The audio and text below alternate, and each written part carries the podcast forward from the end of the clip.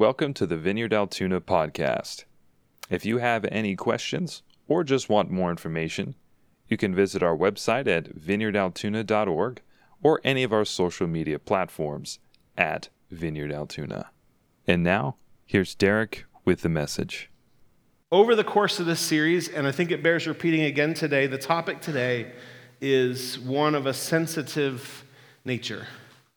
Uh, it's, it's one, uh, the topic that we're going to address, the question we're going to answer is how do you care for people who don't want to live? And so just, just so that you're aware, I, I just want you to be aware that this may be some, triggering for some, this may be a difficult topic for some, this may bring up things.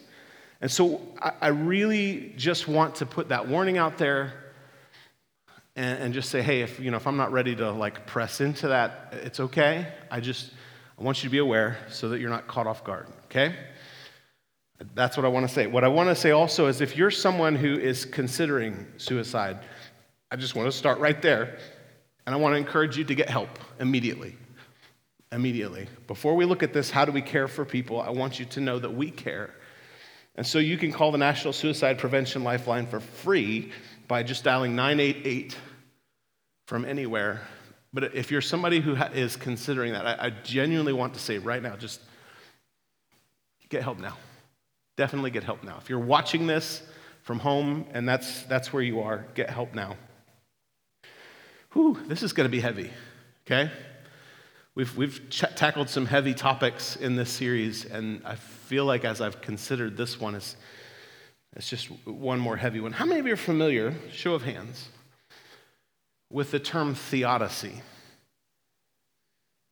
Like two of you, three of you. Three of you know what the term theodicy means. What I can tell you is that most of you do it and you don't know it. I'm going to give you a definition of what theodicy is. Theodicy is, is a, a sort of vindication or a, an attempt to uh, vindicate God and the goodness of God, even when the circumstances seem to be contrary. And so it's creating this sort of, it's similar to like apologetics, but like if you think about the problem of evil, why is there evil in the world if God is all powerful and all good? That's not a question we're dealing with today. But if you've ever been in a place where people are like, God can't be good, and I don't really know how, you know, you guys worship God, and you attempt to mount a defense of God by quoting this book to prove, in the face of the argument against it, that God is good, you are, you are participating in what would be called a theodicy. Those of you who know, fair representation? The reason I say that is because this message is going to feel different than some of the other ones. Because what I'm really, really, really present to is the fact that often we try to quote scripture at people's pain.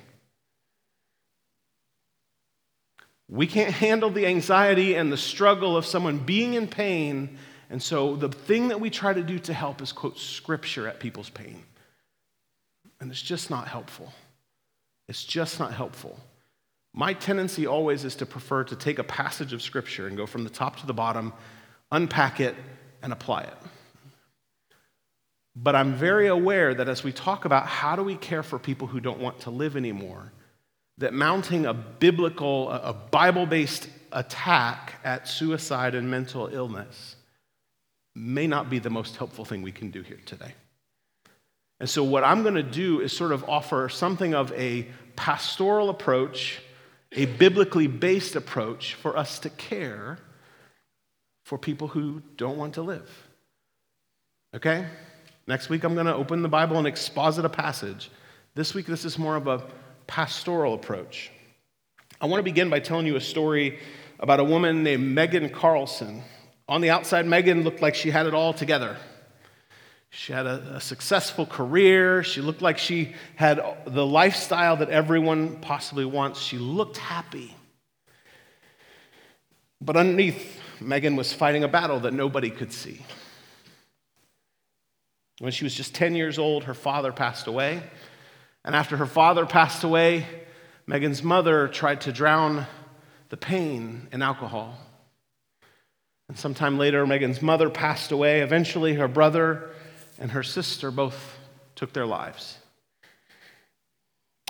On the outside, Megan looked successful. On the inside, Megan was dealing with all of the trauma that comes from this. And at the same time, Megan was wrestling with her own divorce that she was going through. And her, in, in the depression that followed, her career collapsed. And as you can imagine, any one of these things would be really difficult to deal with. Any one of these things might cause us to wrestle with life and wonder is God good? Is there any way forward for me? How do I approach this?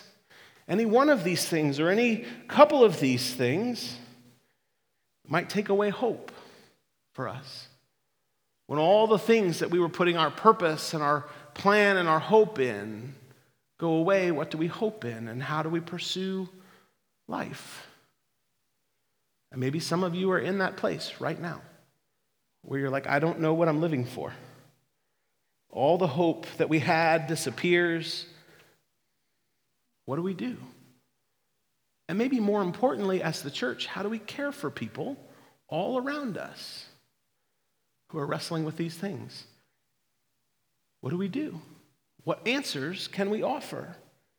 As we finish this series, we're looking at this question how do you care for people who don't want to live? And what I want to say right at the outset, just from a care perspective, if you know someone who's exhibiting signs that they're maybe going to take their life, you need to act immediately. And I'm going to read these warning signs. These are like right out of the Blair County Suicide Prevention.org website. If you know people who are exhibiting these signs, talking about suicide and wanting to die, talking about feeling worthless, hopeless, or having no reason to live, talking about being a burden to others, suddenly happier and calmer, especially after a period of sadness, giving away prized possessions, getting affairs in order, making arrangements, increased alcohol or drug use, preoccupation with death acting anxiously or agitated, behaving recklessly, withdrawing or feeling isolated, showing rage or talking about revenge, displaying extreme mood swings, signs that someone may be considering taking their life. Here's what we, I would just, the Blair County Suicide Prevention would say act, take it seriously. Act now. Tell the person why you're concerned. Don't be afraid to ask if he or she is suicidal. Do not try to argue someone out of suicide. Encourage the person to seek professional help immediately. If it's a crisis, don't leave them alone. Remove firearms, medications, other objects that may be used in an attempt. Take the person to the emergency room or call 911. And finally, encourage and support them after the crisis. Let me just say, most of us in this room are probably not trained in how to help somebody walk out of a crisis situation. Some of us probably are, but most of us are not. Most of us don't have the tools necessary, but there is something that I think we have to offer. I do think, as the Church of Jesus Christ, we do have something to offer, and I want to look at that last uh, one on that list today specifically encouragement and support. And not just after a crisis, but before a crisis and during a crisis. How do we offer encouragement and support? And so, what I want to talk about today is the Church of Jesus Christ as a hope filled, healing community. That we could be a hope filled, healing community. So, I want to pray. And then we're going to sort of look at what this means to be a hope filled, healing community. So, would you pray with me?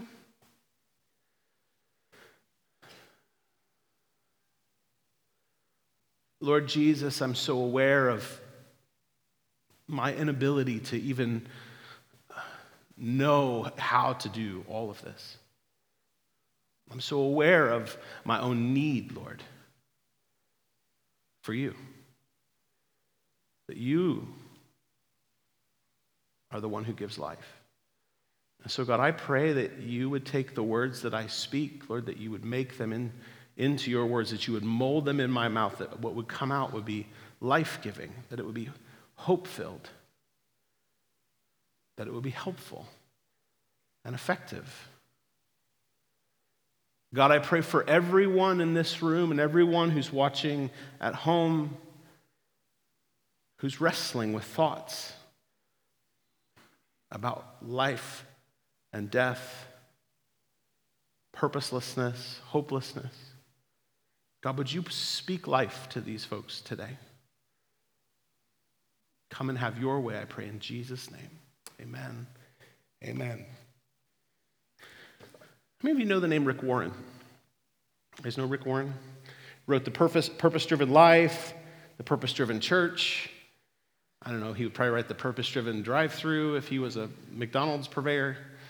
Um, purpose driven everything, but Rick Warren in 2013, uh, Rick and his wife Kay lost their son Matthew to suicide.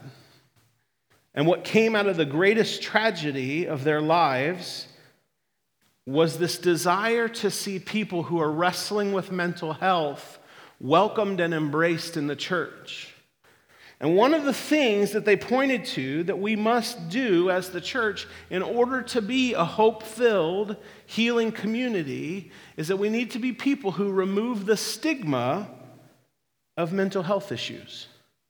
That the church actually needs to be a place that people can feel free to talk about their mental health issues. Now, this really shouldn't be surprising for us, right? The church knows about the ways that sin has messed up the world, don't we? Aren't we really aware? We don't even have to look outside this building, right? I can look at myself over the last week and recognize there are places I shot my mouth off and I wish I could have got those words back, right? And probably every one of you can do the same thing, right? You can look at your own week and go, man, sin has made a mess. And we're people who recognize that, that illness, physical illness, is not part of God's good creation. That God didn't say, let me make man, woman, and sickness. That sickness is an invasion into God's good creation. And that it's a thing that God intends to destroy and to get rid of, that we would be whole. And yet, somehow, when it comes to mental health, we sort of have this weird thing about it. We're not really sure how to deal with that. What do we do with mental health? And so it comes with all this stigma, even though statistics say 20% of you this year will wrestle with mental health. The stati- statistics, speaking is really hard. The statistics say that in America, 20% of the population will wrestle with mental health every single year. That's one in five. So it's a very pervasive problem, and yet in the church, often when people begin to, to bring the courage to open up about their own mental health issues, they get met with things like, well, you're just, it's just weakness. You're just weak. You just need to be stronger. Just give it to God. You know, yeah, I understand you're having mental stuff, but God is just testing your faith. And should we pray about mental health? Yeah, absolutely. Can God grow your faith through mental health issues? Absolutely. But what's essential is that when people engage the courage necessary to share about their mental health struggles, what they find is a community that's not surprised. Can we be a community that's not surprised when sin has its way in the world? When brokenness shows up, nobody ever looks at a cancer patient and say, well, you know, you're just weak. Right? I mean, you, laugh because nobody would say that. And yet we look at people who struggle with mental health and we say, well, you just need to toughen up a little bit. You know, put on a happy face. We shouldn't be people that, that create this stigma about mental health because we're people who are very aware of the way that sin has marred the goodness of God's creation. We understand this, not only from our own lives, but we look around the world. So many people in, a, in an earthquake or on the other side of the world are dead. It's not God's plan. We understand that sin is, is, is pervasive, it goes everywhere and it messes everything up. But here's the thing when it comes to mental health, it's not something we have to go far to find. You can actually find it in the Bible. Look at 1 Kings chapter 19 says this. Elijah was afraid and ran for his life. When he came to Beersheba in Judah, he left his servant there, while he himself went a day's journey into the wilderness.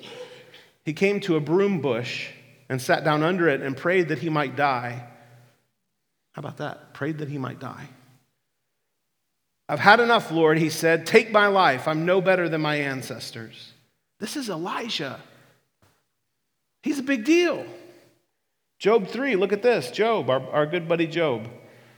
Why is life given to a man whose way is hidden, whom God has hedged in? For sighing has become my daily food. My groans pour out like water. What I feared has come upon me. What I dreaded has happened to me. I have no peace, no quietness. I have no rest, but only turmoil. Can you relate? Inside your own life? Your day to day, I have no rest, only turmoil. I think a lot of us can. Or how about this? Jeremiah, the good prophet Jeremiah, chapter 20. He says, Cursed be the day I was born. May the day my mother bore me not be blessed. Cursed be the man who brought my father the news, who made him very glad, saying, A child is born to you, a son. May that man be like the towns the Lord overthrew without pity. May he hear wailing in the morning, a battle cry at noon, for he did not kill me in the womb, with my mother as a grave, her womb enlarged forever. Verse 18 Why did I ever come out of the womb to see trouble and sorrow and to end my days in shame? These are people we think of as heroes. And yet, in their very own words, they're wrestling with their own life. We don't have to look far in the church to find people who wrestle with mental illness, and yet for these people, it doesn't cast a shadow over their lives. So, why is it in the church when somebody struggles with mental health, we allow it to cast a shadow over their lives? We sort of look at them like they're the hard ones. I'm not really sure what to do with you. See, we need to be a safe place for people to open up about the mental illness they struggle with in the same way that we want to be a safe place for people to come and open up about physical illness. And to come with any ways that people have been affected by the sinfulness of the world and the brokenness of the world. We need to be a place where we welcome people so that they can find wholeness. You see, we can pray for healing of mental illness while preserving the God given dignity of everyone who struggles with it. We don't have to gloss it over or pretend like it's not real. And the impact of being willing to talk about it within the church has the effect of creating a safe environment where people who struggle with mental illness can feel safe enough to share the struggle that they feel. We need to be a safe place. Because here's the thing, and you guys know this one the lie the enemy tells us is you're the only one. Right? Isn't that the lie you hear? Every time you think about the brokenness in your own life and the ways that your own life has been twisted and doesn't look like Jesus, and the enemy comes along and says, You're the only one. And if anybody else knows, they're going to reject you. God help us if we would be the place where that was true. I don't know what we would be, think we would be doing here if we weren't the kind of place where people could open up about the struggles that they have and still be loved. I said it a couple weeks ago. I think one of the most important things that we have to offer in the world is a place of guaranteed love. Everybody who comes to God comes with a guarantee that God is going to love them. Can we be that kind of people? Where when someone comes and they open up about the struggles that they have and the, the weaknesses, if we call it that, or the brokenness in their lives, and they, they come and they open it up to us, could we be the kind of place where people know that love is guaranteed? Because I think that's what changes everything. So, how do we do that? Here's some very practical stuff. First of all, we have to begin with the understanding that we can't fix anyone. Do you know that? You can't fix anyone. So much of the damage that we do as the church comes because we have our own anxieties and we project them on other people, and we can't stand it that you don't feel okay and that you're not okay. And so I have to fix you for myself. Have you seen this? Have you done this? Some of you are like, that feels like a trick question. Love is guaranteed. You should just know love is guaranteed. Okay? But we do this, don't we? We get really, really anxious when somebody comes in and they're like, I don't know why I'm living anymore and I don't know what I'm living for. And all of us know inside of our bones that Jesus offers life. To be a follower of Jesus means that I should have life, and we can't stand it that you're here, but you don't feel that way, and so we got to fix you. I got to make you okay so that I can be okay when I go home.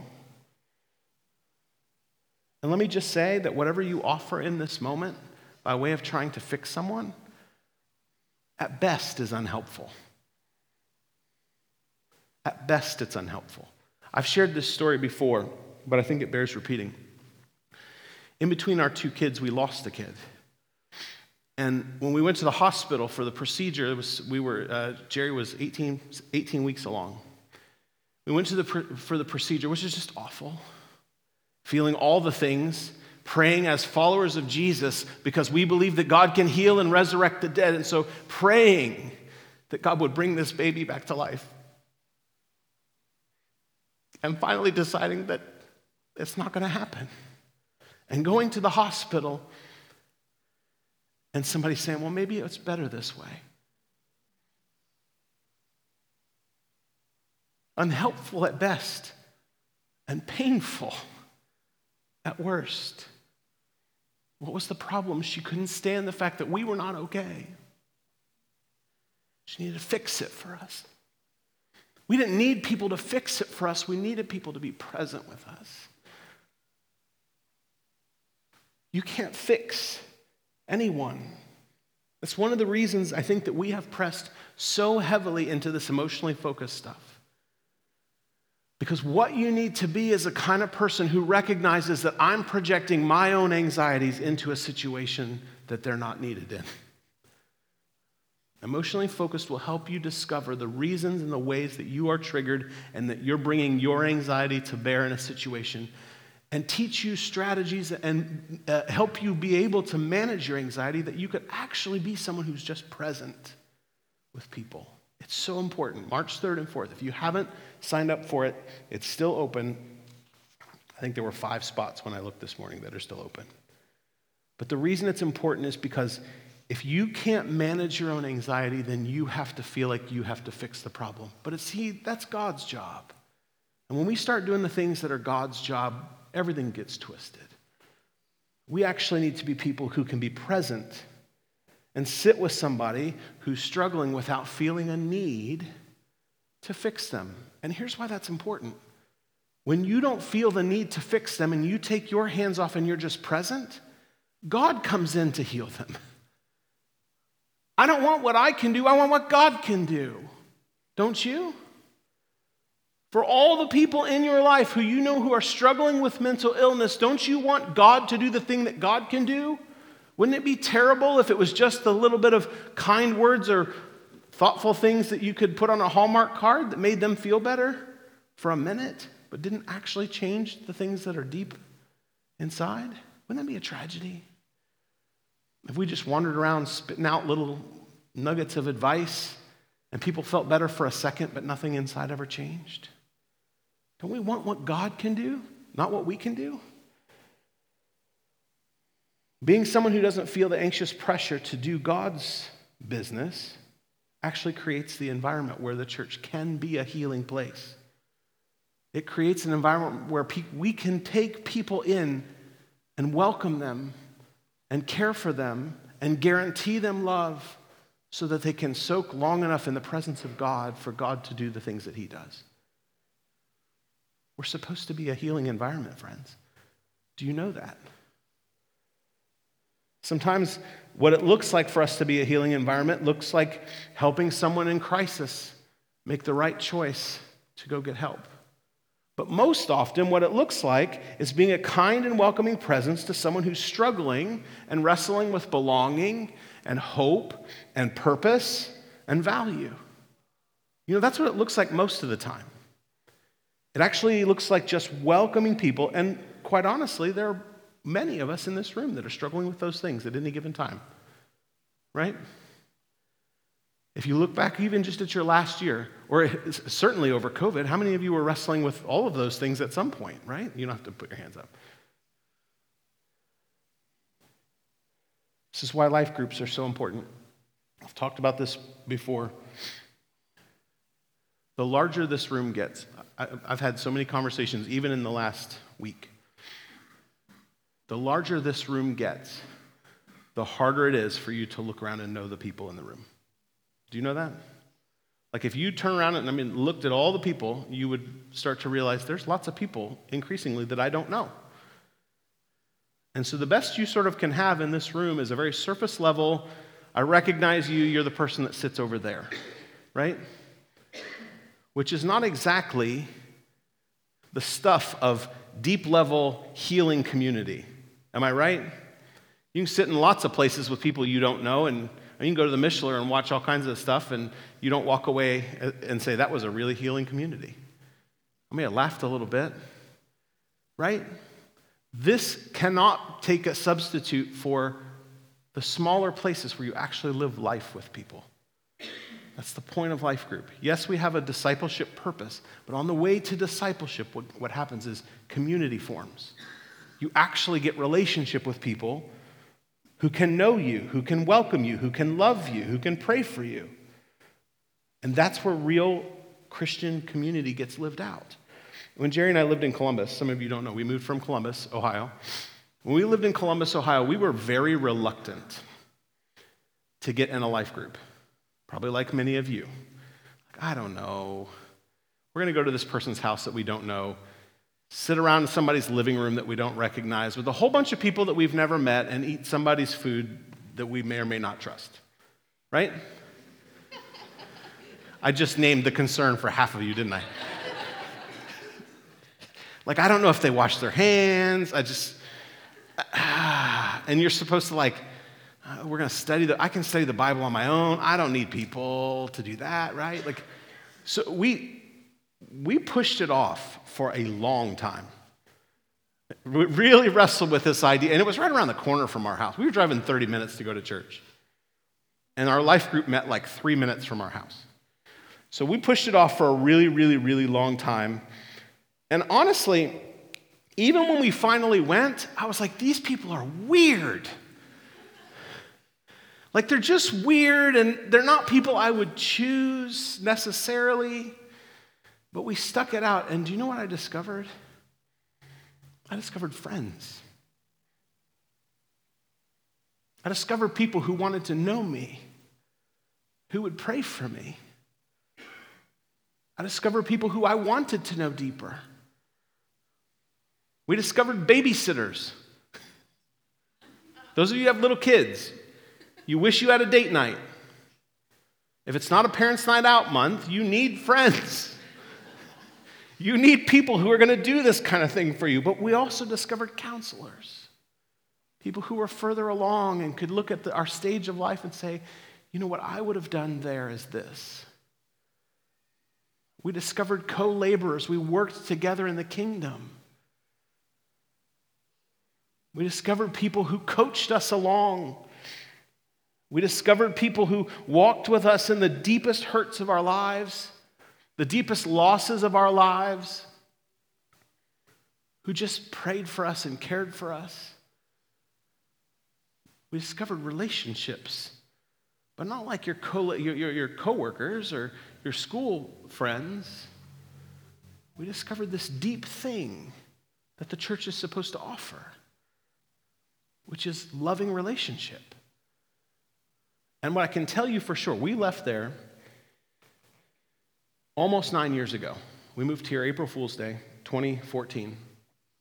So, about now, nine years ago, I had trained up two couples to lead the group that we had led for so many years. And we commissioned these people to lead, lead that group and to care for the people that were part of the group. And then they blessed us and sent us here nine years ago. What I can tell you right now is I could call any one of those people right now and they would help me in whatever capacity they could.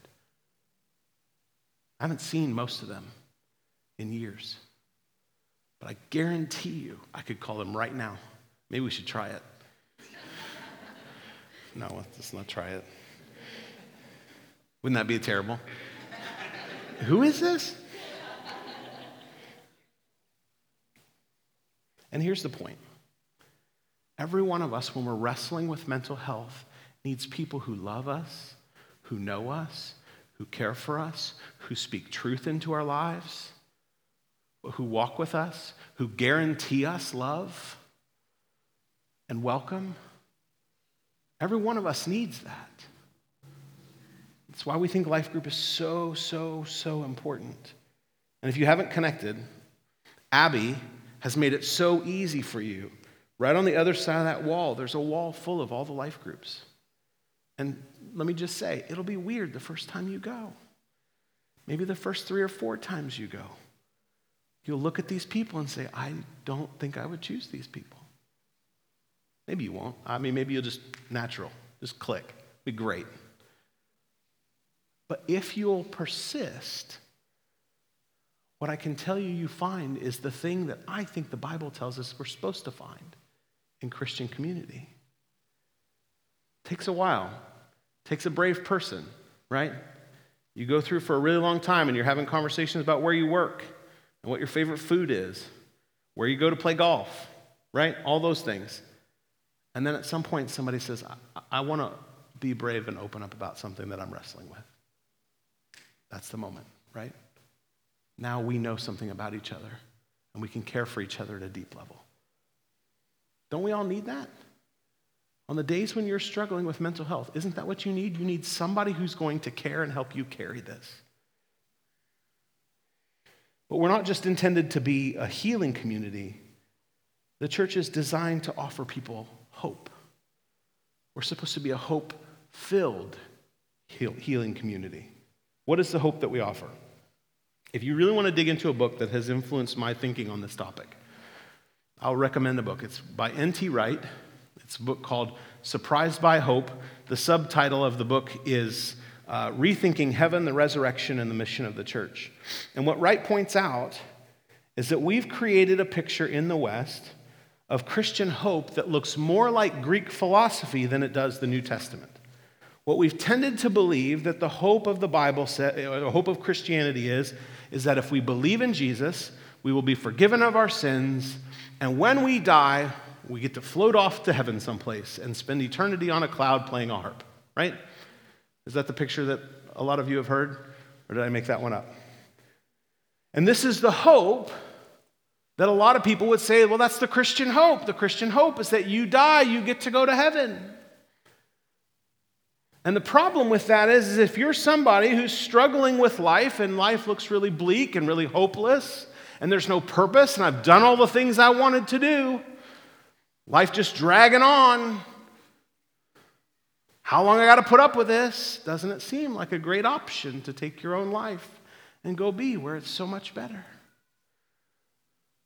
But it's built on a wrong picture of what the Christian hope actually is. N.T. Wright says this He says, The Christian hope is new creation. That all the wrong things will be made right, all the brokenness will be made whole. This is what it says in Revelation 21. Then I saw a new heaven and a new earth. For the first heaven and the first earth had passed away, and there was no longer any sea. I saw the holy city, the new Jerusalem, coming down out of heaven from God, prepared as a bride, beautifully dressed for her husband. And I heard a loud voice from the throne saying, Look, God's dwelling place is now among the people. Pay attention to that. It's not about us going up to heaven, it's about heaven coming here. That God will come again and dwell among his people. They will be his people, and God himself will be with them and their God. He will wipe away every tear from their eyes. There will be no more death, or mourning, or crying, or pain, for the old order of things has passed away. He who was seated on the throne said, I am making everything new. Then he said, Write this down, for these words are trustworthy and true. It's important to pay attention to the directional nature of this passage. Because what we've been sold often in the church is that the hope of Christianity is that you'll get to blast off from this wretched place, watch it burn from afar, and we'll be in some much better place. But the Christian hope, all through the New Testament, is that one day God will make everything new. That one day all this suffering I've gone through will be made whole. It's not to blast off from some place, it's to make all things new again. That the things that have been marred by sin will be restored. That the way that the creation initially got broken will be made right. Incidentally, this gives you a purpose as a follower of Jesus that has an everyday implication. For all who have received the grace of God in Jesus, who have said, I'm surrendering my life to Jesus, you now become part of this kingdom making plan. You become a co laborer with God in making all things new again. And this is really important. What it means is that every single day of your life, everything you do in service of the kingdom has significance.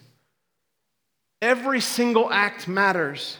And what that means, no matter where you are in your life, whether you're old or young, healthy or dying, employed or retired, every single day is a gift to continue to engage in the work of the kingdom that will become fully here when Jesus returns. Every time you pray for someone, it matters. Even when you feel like nothing's happening and they look at you like you're weird. Every time you show kindness to someone, it matters. Every time you extend the welcome of the kingdom to someone, it matters. Every time you pursue justice on behalf of those who don't experience, it matters. Every time you take time to help people get free from the demons that grip their lives, it matters. Every time. Every time you welcome a stranger, it matters. Every time you take the time to listen to and validate the humanity of a person struggling with mental illness, it matters. Because this is the people that we are. We're kingdom people. Nothing you do on behalf of the kingdom of God get, gets lost. It all matters. And there never comes a day when you retire from kingdom service. You may retire from paid ministry, sure, but you never retire from being a servant of your King Jesus. There's never a day that doesn't matter. This is the Christian hope. And when that day comes where Jesus takes you home, where, where your life ends and Jesus welcomes you into rest, you rest with him until he brings you back for the fulfillment of the kingdom. This is the Christian hope. If you don't understand this, what you'll miss is that you'll, you'll think it's an escapist thing. It's not an escapist thing. We're kingdom people, it's the way it works. And it's compelling.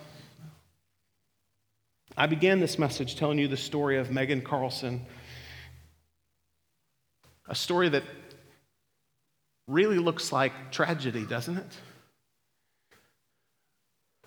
When her life fell apart and her career fell apart, what she did was she went to create a new career in a different industry. And one of her coworkers in her new industry said, You should come to church with me. And they extended an invitation to her. And when she showed up in church, what she discovered is that God's all encompassing love and welcome and comfort was there for her. When she walked into a body of people who extended the love of God, she found what her life was missing. Incidentally, she ended up marrying that coworker. And she serves to help women discover life and purpose in Jesus. What could have begun, it could have ended as a tragedy, became hope. Friends, the church is designed to be a hope filled, healing community. Do you believe that? Thank you again for choosing the Vineyard Altoona podcast. we're so excited to see how God will release his kingdom in and through you today for the glory of Jesus Christ. With this, be blessed, and we'll see you next time.